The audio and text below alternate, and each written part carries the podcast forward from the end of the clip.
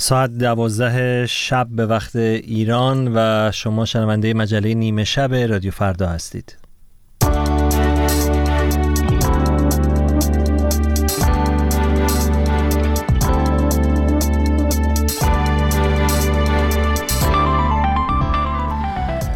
سلام و وقت بخیر به شما شنوندگان رادیو فردا در ایران یا هر کجای جهان. مهدی تاهباس هستم همراهتون در سی دقیقه پیش رو با مجله نیمه شب رادیو فردا. به اولین لحظات اولین ثانیه های روز شنبه دوازدهم اسفند ماه وارد شدیم. همراه ما باشید مروری خواهیم داشت بر وقایع و تحولات ایران و جهان. پیش از هر چیز اما بشنوید تازه ترین خبرها رو همراه با همکارم حمید فاطمی. آقای فاطمی. با سپاس و با درود بر شنوندگان گرامی رادیو فردا. زمان انتخابات دوازدهمین دوری مجلس شورای اسلامی و ششمین دوری مجلس خبرگان رهبری که از صبح روز جمعه در سراسر ایران آغاز شد تا ساعت 24 تمدید شد. قبلا مهلت رأی دادن تا ساعت 20 و سپس تا ساعت 22 تمدید شده بود. علی خامنه ای رهبر جمهوری اسلامی در نخستین ساعات رأیگیری در این انتخابات شرکت کرد و از مردم خواست در اولین ساعات رأی بدهند. روزنامه همیهن در شماره روز شنبه خود مشارکت در کل کشور را بر اساس آخرین برآوردها چهل درصد اعلام کرده است. به نوشته همیهن البرز تهران و گیلان کمترین تعداد رای دهندگان را داشتند. پیشتر یک نظرسنجی مؤسسه ایسپا وابسته به خبرگزاری ایسنا که روز پنجشنبه منتشر شد پیش بینی کرده بود که در تهران تنها 23.5 درصد افراد واجد شرایط در انتخابات شرکت می کنند و این رقم در کل کشور 38.5 درصد خواهد بود. با ادامه بارندگی ها در سیستان و بلوچستان 11 شهرستان این استان همچنان در محاصره سیل و آب گرفتگی هستند. 22 مسیر در این استان بسته است و در نبود امکانات دست کم 13 زن باردار با قایق جابجا شدند. معاون عمرانی فرمانداری ویژه چابهار هم گفته است که در پی بارندگی چند روز گذشته دست کم 131 روستای شهرستان چابهار در محاصره آب قرار دارد و راه های دسترسی به این روستاها قطع و شدیداً نیازمند امدادرسانی فوری هستند. همچنین به گفته بابک محمودی رئیس سازمان هلال احمر دست کم چهارده شهرستان این استان از جمله زاهدان، چابهار، ایران شهر و میرجاوه نیازمند دریافت خدمات امدادی هستند. مدیر کل دفتر مدیریت بحران استانداری هم روز جمعه خبر داد که راه ارتباطی 22 مسیر اصلی فرعی و روستایی در جنوب سیستان و بلوچستان بسته است. فریبا بلوچ فعال حقوق زنان از طرف وزارت خارجه ایالات متحده برنده جایزه بین المللی زنان شجاع 2024 شد. این جایزه روز چهاردهم اسفند در مراسمی با حضور آنتونی بلینکن وزیر خارجه و جیل بایدن بانوی اول ایالات متحده در کاخ سفید به برندگان اهدا خواهد شد. در بیانیه وزارت خارجه آمریکا آمده است فریبا بلوچ با سراحت در مورد حقوق زنان و وضعیت وخیم حقوق بشر در سیستان و بلوچستان سخن می‌گوید این بیانیه میافزاید وضعیت حقوق بشر در این استان به شدت تحت تاثیر خشونت رژیم، اعدامها و تبعیضهای سیستماتیک قرار دارد. پسر و برادر فریبا بلوچ خرداد ماه امسال بازداشت شدند. بنفشه یعقوبی از افغانستان و فوزیه کریم فیروزه از بنگلادش از جمله 13 برنده جایزه بین المللی زنان شجاع سال 2024 هستند. در خبر دیگر صبح جمعه رضا زارعی از فرماندهان سپاه پاسداران در سوریه در حمله منتصب به اسرائیل کشته شد. در حمله به ویلایی در شهر ساحلی بانیاس سوریه تعدادی هم مجروح شدند. رامی عبدالرحمن مدیر دیدبان حقوق بشر سوریه در لندن گفته است این ویلا در منطقه‌ای که تحت نفوذ ایران و حزب الله نیست اخیرا به محلی برای رفت و آمد و اقامت فرماندهان سپاه و حزب الله لبنان تبدیل شده بود. چند ماه پیش گزارش های درباره خروج برخی از فرماندهان ارشد سپاه از سوریه و تغییر محل برخی دیگر منتشر شده بود. به گزارش خبرگزاری های داخلی ایران در این حمله دو تن از نیروهای حزب الله لبنان هم کشته شدند و شروین حاجیپور خواننده آهنگ اعتراضی برایه به سه سال و هشت ماه حبس محکوم شد. آقای حاجیپور در صفحه اینستاگرام خود بخشی از حکم دادگاه را منتشر کرده است. سپاسگزارم از شما حمید فاطمی و در ادامه مروری داشته باشیم. بر آنچه در مجله نیمه شب خواهید شنید.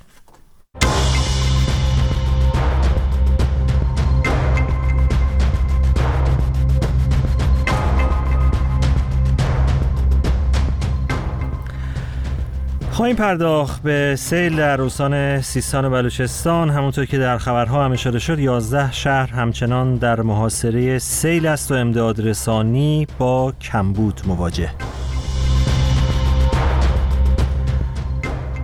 دولت کانادا تصمیم گرفته ارائه تسهیلات ویژه رو برای ایرانی ها به منظور تمدید رایگان اقامت موقت و دائم برای یک سال دیگه تمدید کنه. در این باره بیشتر خواهید شنید.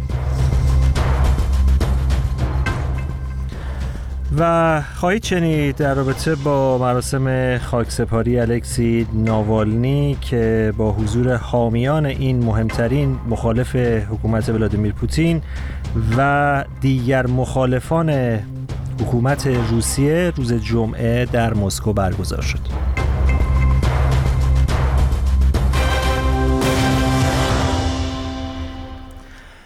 طبق گزارش ها با ادامه بارش ها در سیستان و بلوچستان در روز جمعه 11 اسفند 11 شهرستان این استان در محاصره سیل آب گرفتگی قرار گرفتند و 22 مسیر در این استان بسته شد. جمعه نیز همچون روزهای گذشته ویدیوهایی از سیلاب در شهرهای مختلف سیستان و بلوچستان و شرایط دشوار شهروندان در نبود امکانات و عدم امداد رسانی منتشر شد. پیشتر گفتگویی داشتم با مهدی نخل احمدی روزنامه‌نگار ساکن ایتالیا و از او درباره سیل در سیستان و بلوچستان پرسیدم. بر اساس آنچه که ما مشاهده می‌کنیم ظاهرا یک تحریم آمدانه خبررسانی در رابطه با وضعیت جنوب سیستان بلوچستان در رسانه‌های حکومتی هست. اما اخباری که منتشر شده گفته میشه که بین 350 تا 400 روستا و شهرستان متاثر شدن نزدیک به 400 هزار نفر از اهالی جنوب سیستان بلوچستان. از این سیل راه ارتباطی بسیاری از این شهرها و روستاها قطع شده امکان امداد رسانی به اونها وجود نداره. چیزی که مدیر ستاد بحران سیستان بلوچستان گفته تا الان حدود دو ممیز چهار هزار میلیارد تومن به زیر ساخت های برق راه کشاورزی و دامداری مردم در واقع لطمه وارد شده. به خسارات به زیر ساخت ها اشاره کردین آقای نخل احمدی. چقدر زیر ساخت ها در استان سیستان و بلوچستان دچار مشکل و نقصان بودند؟ برای اینکه از همچین اتفاقاتی جلوگیری بشه. مولوی عبدالحمید هم در خطبه های نماز جمعه روز جمعه 11 اسفند به این موضوع اشاره کرده. بله ببینیم ما در یک دهه گذشته سه در واقع بحران سیل و زلزله در سیستان بلوچستان داشتیم که تقریبا در همه اونها اشاره شده به اینکه زیرساخت ها و مدیریت در واقع ستاد مدیریت بحران در سیستان و بلوچستان بسیار مشکل داره. دیروز آقای سعیدی نماینده چابهار هم که در این منطقه هست متذکر شد که ما اساسا ستاد مدیریت بحران در سیستان بلوچستان نداریم.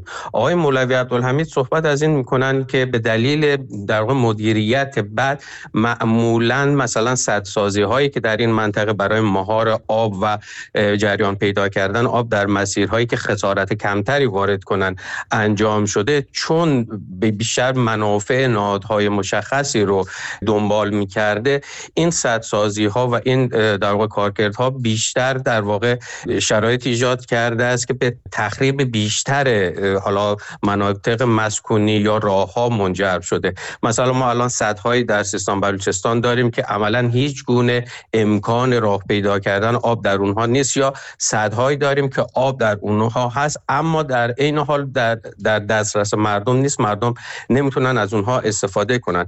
علی حال حداقل در یک هفته گذشته وضعیت مدیریت بحران در سیستان بلوچستان هیچ تغییر نکرده. همواره مسئولان گفتن باید به این مسئله رسیدگی کنیم. اما خب شاهد هیچ گونه در واقع اقدامی در این مسئله متاسفانه نبودیم و در رابطه با امداد رسانی هم مشکلاتی وجود داشته. به نظرتون این همزمانی سیل و انتخابات در ایران چقدر تشدید کرده نارسایی ها در کمک ها و امداد رسانی رو؟ عملا به خاطر شاید جمهوری اسلامی به خاطر اینکه انتخابات تحت تاثیر قرار نگیره حتی از خبررسانی هم جلوگیری کردن. مثلا یکی از مسائلی که خب بسیار دردآور بود و انتقادات زیادی در این استان ایجاد کرد این بود که برای دسترسی به مردمی که راه های ارتباطی زمینی اونها قطع شده بود برای امداد رسانی نیاز به هلیکوپتر بود. تنها هلیکوپتر هم هلیکوپتر دانشگاه علوم پزشکی زاهدان بود که اون هم ظاهرا مشکل داشت امکان استفاده نبود. درخواست برای ارتش و سپاه فرستاده شده بود که اونها بتونن در واقع هلیکوپتر یا تجهیزاتی در اختیار قرار بدن که اونها اعلام کرده بودن که تجهیزات ما در واقع رزرو هست برای انتخابات امروز. این به معنای این هست که حاکمیت انتخابات یا به قول بسیاری بیعت گرفتن برای علی خامنی و نظام رو در اولویت بیشتری قرار داده یا می‌دهد نسبت به جان مردم. به خاطر همین این مسئله خب اعتراضات زیادی رو ایجاد کرد. به علاوه اینکه نهایتا مثل دورهای گذشته باز ما شاهد بودیم با درخواست آقای مولوی عبدالحمید برخی از بزرگان توایف این مردم بودن که به صحنه آمدن به حال کمک های جمع کردن اونها رو منتقل کردن و همچنان نهادهای دولتی و حکومتی دست روی دست گذاشتن و اقدامی که شایسته و کافی باشه در این زمینه انجام ندادن. این نکته هم خاطر نشان بکنم که در سیل در واقع چند سال گذشته در سیستان بلوچستان آمد خسارات بسیار زیادی وارد شد. انتقادات بسیار زیاد بود. مقامات دولتی و حکومتی گفتن این خسارات رو جبران می‌کنیم. اما به گواه بسیاری از مردم کمتر از یک درصد از این قولهایی هم که داده بودن هیچ کدوم برآورده نشده و نهایتا در این مورد هم شاید متاسفانه بعد انتظار داشته باشیم همین روال ادامه داشته باشیم. مهدی نخل احمدی بود روزنامه‌نگار ساکن ایتالیا. علی خامنه ای رهبر جمهوری اسلامی در هر دوره از انتخابات مردم را به شرکت در این رویداد تشویق می کند و خواهان مشارکت بالاست. او چند هفته پیش هم گفته بود انتخابات وظیفه و حق مردم است. رهبر جمهوری اسلامی اگرچه با انتخابات موافق است اما سخت با رفراندوم مخالفت می کند. بشنوید گزارش وحید پوراستاد رو در این رابطه. رهبر جمهوری اسلامی ایران آیت الله خامنه ای علاقه شدیدی به مشارکت بالای مردم در انتخاباتی دارد که صحنه آن را از قبل طراحی کرده باشد. گاهی با لحنی آمرانه و گاهی خواهشانه و آرام مردم را به مشارکت در انتخابات دعوت می کند. انتخابات میدان سیاسی است که حضور مردم در او به معنای واقعی کلمه لازم است. یعنی هم وظیفه است برای مردم هم حقی است برای مردم. انتخابات صرفا تکلیف نیست حضور در انتخابات. حق است حق شماست حق مردمه. انتخاب کنن اون کسی که مایلن براشون قانون بنویسه یا قانون رو اجرا کنه. شرکت کنه. در مقابل رهبر جمهوری اسلامی علاقه به رفراندوم ندارد. حتی اگر بر اساس اصل 59 قانون اساسی در مسائل بسیار مهم اقتصادی، سیاسی، اجتماعی و فرهنگی امکان همه پرسی و مراجعه مستقیم به آرای مردم وجود داشته باشد.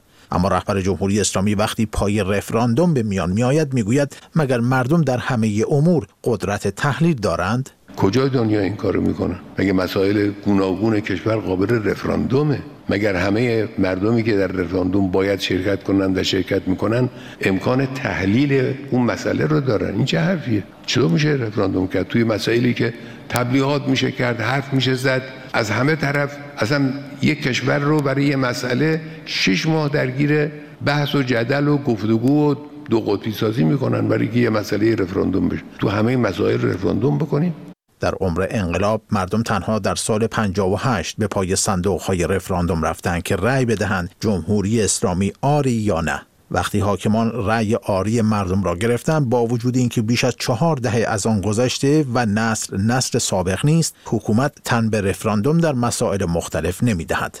احسان نادرپور روزنامه نگاری سیاسی در کانادا. علی خامنه ای آگاهانه و با علم به اینکه توی رفراندوم امکان مخالفت با اون وجود داره با رفراندوم مخالفه. بالاخره توی رفراندوم مردم با یه موضوعی موافقت می‌کنن یا مخالفت. اما توی انتخابات مجلس و انتخابات خبرگان تو مرور زمان امکان مخالفت با علی خامنه ای و نظام جمهوری اسلامی گرفته شده. نامزدهایی که توی این انتخابات حضور دارن همه از یک طیف سیاسی و از یک سلیقه هستند به خاطر همین علی خامنه هیچ نگرانی نداره بابت اینکه مردم به مخالفانش رای بدن چون عملا این افراد وجود ندارن توی صحنه انتخابات. آیت الله خامنه بارها میزان مشارکت پایین مردم در برخی انتخابات در کشورهای غربی را مایه ننگ می‌داند. اما وقتی به میزان مشارکت پایین مردم ایران می‌رسد سکوت می کند او در چرخش متناقض اگرچه با رفراندوم در ایران مخالف است اما رفراندوم را برای دیگران تجویز می کند امروز دموکراسی و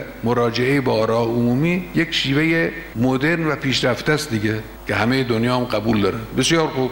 برای تعیین نوع حکومت کشور تاریخی فلسطین مراجعه کنید به افکار عمومی مردم فلسطین. یه رفراندوم را بندازید رهبران جمهوری اسلامی مخالفان جمهوری اسلامی را چند دهه است. از رقابت در انتخابات به طور کامل حذف کرده و با نظارت استثبابی رقبای درون کشور و داخل نظام را نیز کنار گذاشته و بعد در بیش از یک دهه اخیر به ویژه رقبای درون حکومت را که از صافی شورای نگهبان گذاشتند با مهندسی انتخابات به مسیر دیگری می‌برد. در این فضا که خیار رهبر جمهوری اسلامی راحت شده او خواهان مشارکت بالا در انتخابات می شود هرچی زودتر از این فرصت استفاده کنید در اولین ساعت در اولین ساعت ممکن برید رأیتون رو در صندوق ها بیاندازید.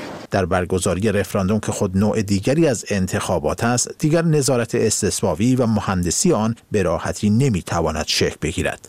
تغییر رحمانی فعال و تحلیلگر سیاسی در پاریس. فرق رفراندوم و انتخابات مشخصه. در رفراندوم معمولا چیزی مطرح می شود مثل رابطه با آمریکا. چیزی که سیاست حکومت نیست و سیاست آقای خامنه ای نیست خامنه میگه مردم اونقدر درک ندارن که پاسخ به رفراندوم بدن اما انتخابات مجلس یه مسیر به قول خودشان ریل گذاری شده است. میگن آقا بیا تو تو این مسیر برو. خود به خود با این مسئله موافق ترن چون اساسا ما مجلس مفهوم پارلمان که نداریم که. مجلس در کنترل کامل نظامه. ولی رفراندوم معمولا میآید سیاستی مخالف سیاست های نظام به رأی گیری می‌ذارد. این موافق میل دیکتاتور نیست. شهروندان ایرانی می‌پرسند چرا هنگام برگزاری انتخابات ملتی فهیم و رشید و آگاه هستند و وقتی قرار است درباره موضوعی که به مزاق حکومت خوش نمیآید اظهار نظر کنند صغیر و فاقد تحلیل می‌شوند.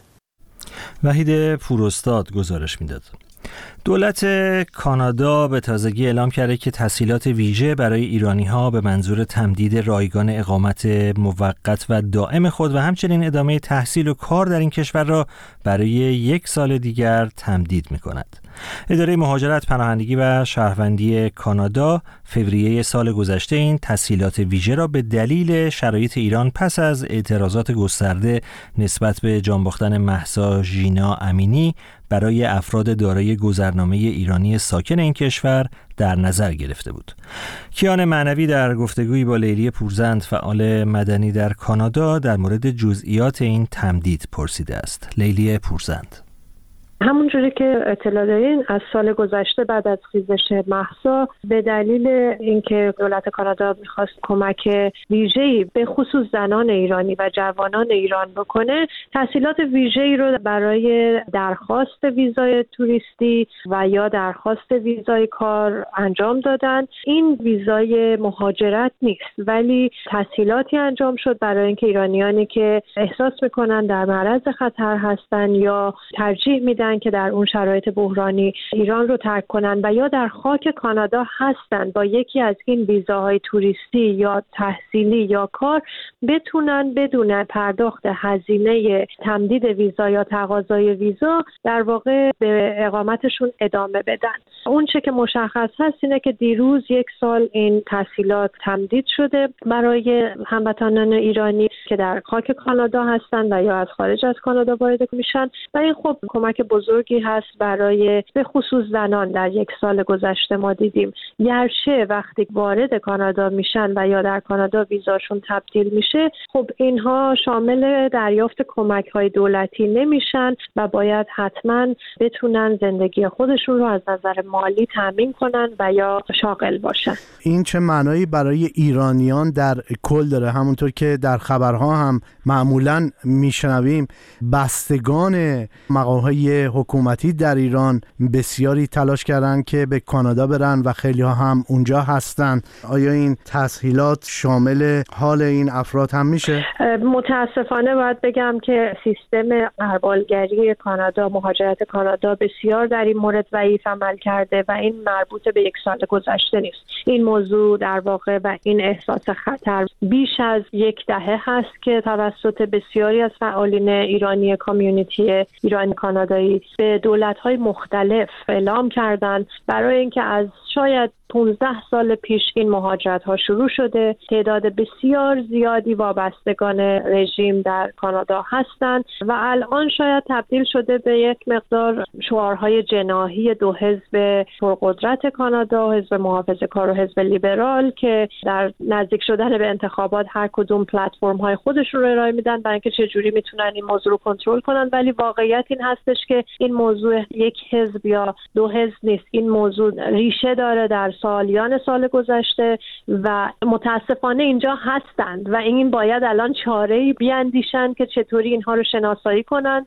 و اینها رو از خاک کشور بیرون کنند و اگر بخوام سوال شما رو دقیقتر جواب بدم متاسفانه این نگرانی روزانه ایرانیان کانادا هستش و اقدام جدی خاصی در این مورد انجام نشده. درسته که دولت کانادا یک لیست ده هزار نفره رو اعلام کرد که از ورود به خاک کانادا ممنوع هستند از سال گذشته و یا اخراج خواهند شد. ولی این درد عمده ما رو درمان نخواهد کرد. به خاطر اینکه اینها سالیان سال هست که پول فرستادن پولشویی کردن و بستگانشون و وابستگانشون در این کشور هست دولت کانادا اعلام کرده که برخی اشخاص برای اقامت در این کشور در اولویت قرار می‌گیرن. این چه گروه های هستند من فکر کنم اولویت همونجوری که پارسال هم بود زنان ایرانی هستند که حالا یا در تظاهرات شرکت داشتن در خیزش محسا جوانان هستند جامعه LGBTQ و اقلیت های مذهبی در واقع.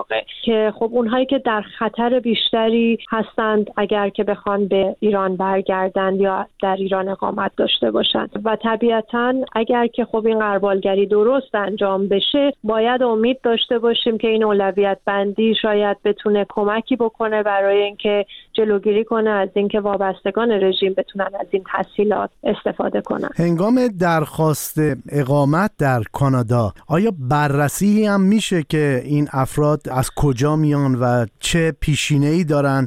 خب بله حتما یک بکران چک انجام میشه در هنگام مهاجرت مثل همه کشورهای دیگه. ولی مسئله این هستش که در خیلی موارد ما دیدیم قربانیان نقض حقوق بشر در ایران مثل زندانیان سیاسی مثلا. و این چیزی هست که ایرانیان فعال کانادا سالیان سال هست که دارن سعی می‌کنن این رو به دولت‌های مختلف اعلام کنن که این مدل و این سیستم کلی قربالگری در مورد کشوری مثل ایران با حکومت جمهوری اسلامی کار نمی‌کنه. لیلی پورزند بود فعال مدنی ساکن کانادا. سری بزنیم به روسیه جایی که هزاران تن از حامیان الکسی ناوالنی و مخالفان حکومت ولادیمیر پوتین روز جمعه برای شرکت در مراسم خاکسپاری این رهبر اپوزیسیون در جنوب مسکو گرد هم آمدند و پیکر او بعد از چند ساعت به خاک سپرده شد. درباره این مراسم بیشتر بشنوید در گزارشی از هانا کاویانی.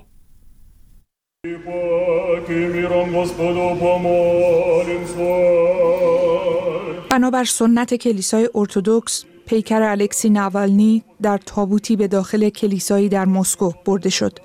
کلیسایی که پس از پیگیری چند روزه خانواده نوالنی قبول کرد که درهای خود را برای برگزاری مراسم به روی خانواده و دوستداران این مخالف سرسخت ولادیمیر پوتین بگشاید.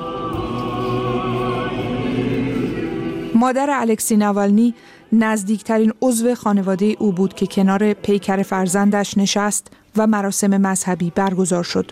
جمعیتی که شوکه به پیکر نوالنی 47 ساله ناباورانه خیره شده بودند.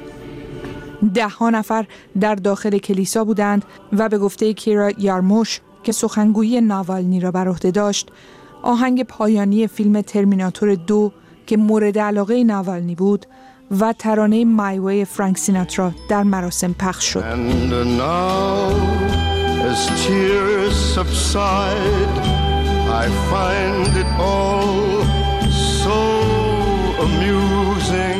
اما صدها نفر از ساعت اولیه صبح علا رغم تهدید بازداشت و برخورد پلیس در محوطه اطراف کلیسا گرد هم آمدند. کسانی که به خبرگزاری ها گفتند خطر را می‌فهمند اما به این نتیجه رسیدند که باید همانند ناوالنی نترسند. نیروهای امنیتی محوطه اطراف کلیسا را محاصره کرده، حصار آهنی کشیده و تلاش کردند از تجمع همه آنها که به یاد الکسی ناوالنی به خیابان آمده بودند در یک جا جلوگیری کنند.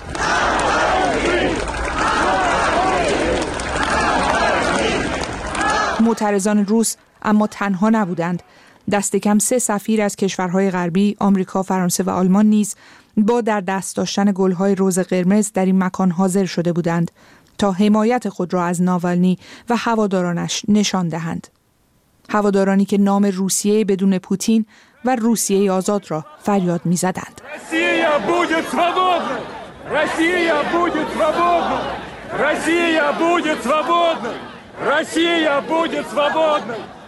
اما در کاخ کرملین وضعیت متفاوت بود. همچنان نام الکسی نوالنی به زبان مقامات نیامد و دمیتری پسکوف سخنگوی کرملین تنها گفت که پیامی برای خانواده نوالنی ندارد. همسر و فرزندان نوالنی برای این مراسم به روسیه باز نگشتند. اما یولیا نوالنیا به هواداران همسرش وعده داده که راه او را ادامه می دهد. اگرچه که مسیر برای او هموار نخواهد بود. بسیاری از ناظران بر این باورند که الکسی نوالنی از این روز سه سال پیش به مسکو بازگشت که می‌دانست فعالیت علیه کرملین در بیرون از مرزهای روسیه ناممکن است. آقای نوالنی که به دلیل مسمومیت در آلمان بود به روسیه بازگشت زندانی شد و پس از تحمل سه سال حبس که روزهای زیادی از آن را در سلول انفرادی سپری کرده بود در زندانی که به گرگ قطبی مشهور است جان باخت. مرگی که هنوز دلیل آن مشخص نیست. اما خانواده ناوالنی و بسیاری از رهبران کشورهای غربی می‌گویند فارغ از دلیل مرگ ولادیمیر پوتین مسئول آن است. گزارش هانا کاویانی رو شنیدید در رابطه با مراسم خاکسپاری پیکر الکسی ناوالنی مهمترین مخالف حکومت ولادیمیر پوتین. خبرها و گزارش ها را در وبسایت رادیو فردا به آدرس رادیوفردا.کام دنبال کنید. در حالی که آمارها نشان می دهد در بسیاری از نقاط دنیا از جمله ایالات متحده آمریکا مصرف تنباکو رو به کاهش و مصرف ماریجوانا رو به افزایش است دانشمندان هشدار دادند که مصرف ماریجوانا نیز خطر حمله قلبی و سکته مغزی را افزایش می دهد اردشیر طیبی گزارش می دهد یک مطالعه تازه نشان می‌دهد دود کردن، بخور کردن یا خوردن ماریجوانا به طور قابل توجهی با خطر حمله قلبی و سکته مغزی مرتبط است حتی اگر فرد بیماری قلبی نداشته باشد یا تنباکو مصرف نکرده باشد. این مطالعه نشان داده اگرچه خطر حمله قلبی و سکته قلبی در میان آنان که مداوم ماریجوانا مصرف نمی کنند نیز بیشتر از افرادی است که هرگز ماریجوانا مصرف نکرده اند با این حال در صورت مصرف روزانه آن نیز خطر سکته مغزی 42 درصد و خطر حمله قلبی 25 درصد افزایش پیدا می کند. آبرا جفرز نویسنده ارشد این مطالعه و تحلیلگر داده ها در بیمارستان عمومی ماساچوست در بوستون که در مورد اثرات دخانیات تحقیق می کند می‌گوید دود ماریجوانا تفاوت چندانی با دود تنباکو ندارد جز اینکه در آن به جای نیکوتین محرک عصبی THC قرار دارد. جفرز می‌گوید مطالعه او نشان داده دود کردن ماریجوانا درست مانند دود کردن تنباکو خطرات عروقی قابل توجهی دارد. او می‌گوید این امر به ویژه از این نظر اهمیت دارد که مصرف تنباکو در حال کاهش و مصرف ماریجوانا رو به افزایش است. تحقیقات قبلی نیز پیشتر ارتباط بین بیماری قلبی و مصرف ماریجوانا را شناسایی کرده بود. یک مطالعه دیگر در فوریه سال 2023 نیز نشان داده بود که مصرف روزانه ماریجوانا می تواند خطر ابتلا به بیماری سرخرگ کرونری را در مقایسه با افرادی که مصرف نمی کنند یک سوم افزایش دهد. بیماری سرخرگ کرونری گروهی از بیماری های قلبی شایع هستند که شامل آنژین صدری، سکته قلبی و نارسایی قلب می شود و به ویژه در کشورهای توسعه یافته و در سنین بالا قربانیان زیادی می گیرد. انجمن قلب آمریکا به مردم توصیه می کند که از دود کردن یا کشیدن ویپ حاوی هر ماده از جمله محصولات گیاه شاهدانه که با عنوان ماریجوانا یا گل شناخته می شود خودداری کنند. این هم از گزارش اردشیر طیبی در رابطه با مذرات مصرف ماریجوانا و بدین ترتیب به پایان مجله نیمه شب رادیو فردا رسیدیم. بسیار سپاسگزارم از همراهیتون. براتون آرزو می‌کنم که روز شنبه بسیار خوبی رو در پیش داشته باشید. وقت بخیر.